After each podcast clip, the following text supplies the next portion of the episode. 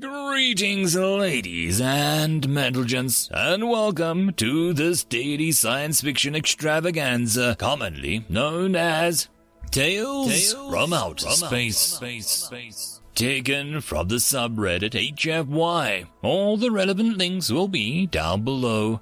And, as always, I hope that you enjoy. And if you do, please consider supporting the channel. On to the science fiction. Story number one We Didn't Understand, written by Mr. E. Monkey. February 11th, 2445, Terran calendar, 114 years after the Terran Alliance joined the Galactic Concordance. Author's note Several years ago, while attending university at Rengara Prime, I became acquainted with the son of Minister Karish, a minister of intelligence for the Democratic Council of Angaria. We have maintained friendly correspondence over the years, and as I began preparing my documentary, I reached out to him to see if his father had any recollections of the war that he would be comfortable sharing. Whether he knew that this time was short, or perhaps he was intrigued as to why a fluffy little Brellian like myself would have any interest in an interstellar conflict, I do not know. Whatever the case, he was willing, perhaps even eager, to share his account, which I share in this itinerary. Yes, come in. Have a seat, Jackspar. Can I get you anything? The elder Angarian gestured towards a surprisingly comfortable seat facing his desk. Thank you, sir, but no, Your Excellence, I stammered. I do not wish to impose. I understand you are busy. I do not wish to be a bother. He chuckled. Nonsense, child. Just call me Krish. There is no need for titles or any such ridiculous formality here. I have been looking forward to meeting with you. My time is yours. Besides, he eyed me conspiratorially. You have given me an opportunity to avoid a very dull meeting that I really didn't want to attend to. Anyway, he chuckled, a slight raspy sound that ended with a slightly wheezy cough. I would later learn that this was a symptom of the chronic illness that he and many other Angarians had acquired from the end of the war, and in his case would ultimately take his life. He cleared his throat, his crest scales ruffling in a mixture of annoyance and embarrassment. Before continuing, I understand that you are conducting research for a documentary about war on the Terran Alliance all those years ago. I nodded eagerly. Yes, Minister C- um, yes, sir. I was hoping that I could document a first-hand experience. I understand that you fought in the war. Another cough. Yes, uh, yes, I was there from the very beginning, actually. Now, I know that you're not here to simple historical facts. My son tells me that you're very perceptive, Brelin, and I can see that in your eyes. So I'll tell you what I know you really want to know. Why? Why would we go to war with the Terran Alliance? We didn't understand. Now, you have to understand that things were different all those years ago. The galaxy was a different place. The old Angarian Empire was eh, unrestrained, vicious. Our race evolved from predators. Unlike you Brellians, most of our members of the Concordance, so we think, in some ways differently than you do. Please understand that I do not mean this as an insult. Though certainly, in those days many Angarians thought that way, that we were more evolved or simply better than prey species. I apologize for the use of the term, but if you truly want to understand why the Empire did what it did, then you have to understand the way they fought. Herbivore species like yours and most members of the Concordance tend to avoid conflict, yes? If you must fight, it is usually a competition over scarce resource, and those are few and far between in a galactic civilization. Predators. We hunt prey, or fight if we have to, worth competing predators.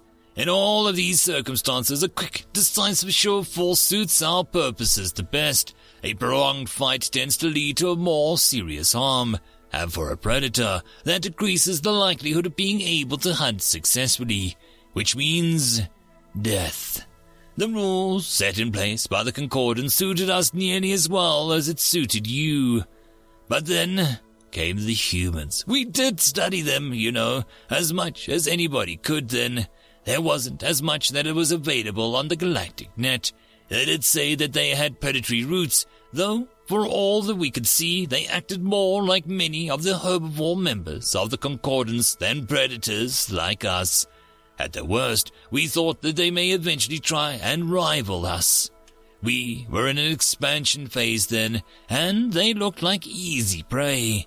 They seemed even more passive than the Chal, who some of our scientists suggested weren't even herbivores, but possibly just sentient plants. His expression told me that he could sense my discomfort, so he cleared his throat and slightly continued. The humans, yes, I'm sorry. I do tend to wander a bit in my old age, don't I? So, the Empire announced its intentions in the Council. We were to take the Cygnus system from the humans. They offered alternatives. They didn't want to fight. Unfortunately, this only fed the prey drive of our leaders, so when our first fleet arrived, and they refused to even flee. Another pause, his crest scales flattened in regret. I was there on that command ship. My family connections helped me get a choice assignment. Of course, it would have been nearly impossible for a young officer, as I was then, otherwise. I was on the bridge at the time. I witnessed the orbital bombardment, the slaughter conducted by the ground troops afterwards, and it was then that I saw my first human in person. There was a prisoner that was captured. I don't recall if his small craft was captured in space or if he was brought up on the planet. I don't know who he was, but I will never forget what he said that day. Before the fleet master executed him, that was our custom then, you understand. Most creatures, even predators, give in to their fear at that point. They may cower or even flinch in the face of death. But that human, he stood eye to eye with the fleet master right in the end. I assume you've read the record of his words. I nodded. I only regret that I won't live to see the conclusion of what you've started here. The words were familiar to any student of war, even more so for most Ingarians who lived through the war, I suppose. Krish continued. They were brave words, of course, and we all know how it ended, but I will tell you here and now that it's not his words that were important in the story I'm telling you. It was the look in his eyes that I will never forget. It wasn't fear or anger. That was nothing new to us. It wasn't even just defiance. It was something that was utterly alien to us. But ironically, you probably understand better than any Ingarian could have understood then. He paused for a moment, the crest scales flat against the nape in a sign of sorrow and remorse. Minister Krish was one of the ever shrinking number of Ingarians who had fought throughout the war against the Terran Alliance, an experience that most sentients in the galaxy would surely find deeply traumatizing. Humans have an ancient expression war is hell. I could see it in the Minister Krish's eyes. He had been through that hell, and unlike billions of others, had somehow survived though it seemed that the war never really left him. I would be lying if I tried to deny that, despite my friendship with his son, that I was still not a little uncomfortable, alone in a room with a predatory species like the Ingarian. Even an elder like Minister Kish possessed the strength to kill a Breton like myself. But in that moment, as our eyes met, I saw something different. It was as though he felt a sort of connection, a kinship even. When he spoke again, he spoke with the weight of one who had uncovered one of the great secrets of the universe. No, we didn't understand the humans. After sickness, we became their prey. End of story. Story number two. House Call, written by Anti-Money Squandering. We'll be there as soon as we can, ma'am. The officer switched off the voice caster with a flick of his claw, settling back into his heavy, thickly muscled tail and resting his talon-tipped feet on the desk. His colleague looked up curiously, blinking his four eyes wetly. Shouldn't you be attending that call, Sol? Sol yawned widely, reaching into the dig out of the chunk of meat wedged between his two long fangs. He examined the offending article briefly before throwing it to the side. Only once this was done did he turn to the other officer. Humans, Bellin. Human on human crime. He can wait. Bellin guffawed loudly, lifting his bowl of pale white liquid as his maw and lapping it up. Don't wait too long, Sol. They only live for less than a century after all. Both of the Varlian officers broke out into a staccato peals of laughter, echoing around the enclosed space of the station. They trailed off as their boss stomped in, his massive bulk making the room small almost unbearably claustrophobic. He glared down at the two Varlian, crossing two of his arms over his chest, the remaining two pointing at each other officer. Was that your species attempted laughter I heard then, lads? During a workday? Are you not busy? Shall I tell the Overlord that crime has in fact stopped in the province? Sorry, sir, just sharing a joke, Balin explained, missing Sol's furiously shaking his large head. Oh, the Gurung leaned down until his long fur nearly hung over the now worried-looking Varlian. Well, as you know, I love a good joke, Bell. Do share.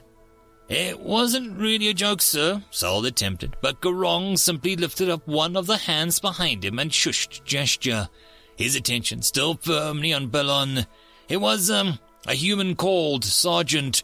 Bellon paused, looking for aid as not forthcoming from Sol, before rapidly blinking his eyes in the face of the stern Gurung. And we just said, well, no rush, right? No rush, Officer Bellon. Sergeant growled softly, his thickly bristled face impassive. Why is that? Well, it's human, isn't it? Bellin bobbled, waving his claws in the air. In the background, Sol carefully lifted his feet off the desk and sat further on his tail. I mean, they barely live longer than a pet Durangi, and even without that, they're so fragile, it's barely worth the trouble to keep them alive. I see. The sergeant finally moved back, his forelegs thundering heavy into the floor while he crossed his two pairs of arms across his barrel chest. So I assume you agree, Sol. Why bother with the very finite humans when there's fellow Valdian to save, as well as Gurungs and Butchkisks? Sol undulated in his seat, squirming under his superior's gaze, before flicking his long purple tongue out in exasperation. It's just common sense, sir.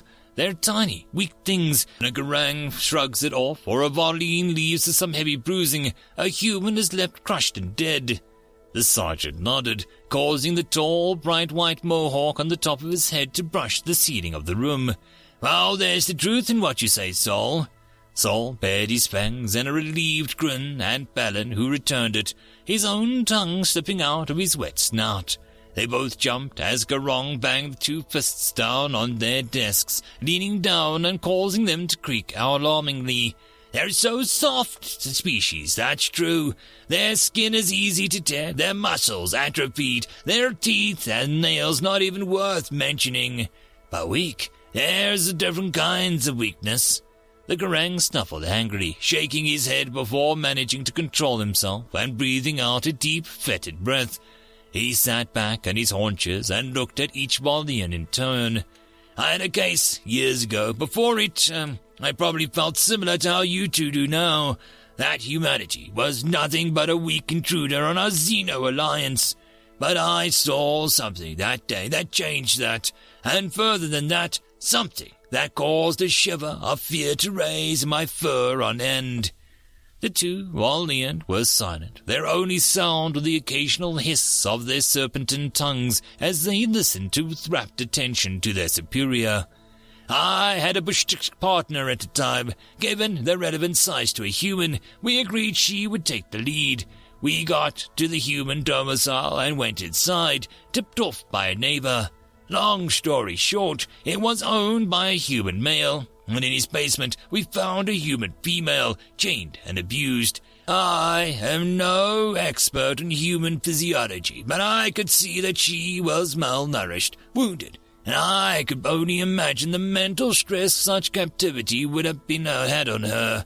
I know Gurung, having held prisoner, find themselves broken, never again able to regain their warrior spirit. It is the greatest insult to us. So her plight. It moved me. The sergeant's gaze was on the wall opposite, but it was apparent that he was seeing something far beyond that, reliving the scene as he recounted. The human female found it difficult to stand, so my partner was aiding her. I held the human one hand, more than enough to restrain him. When the female emerged, blinking in the light, I felt my initial fear had come true.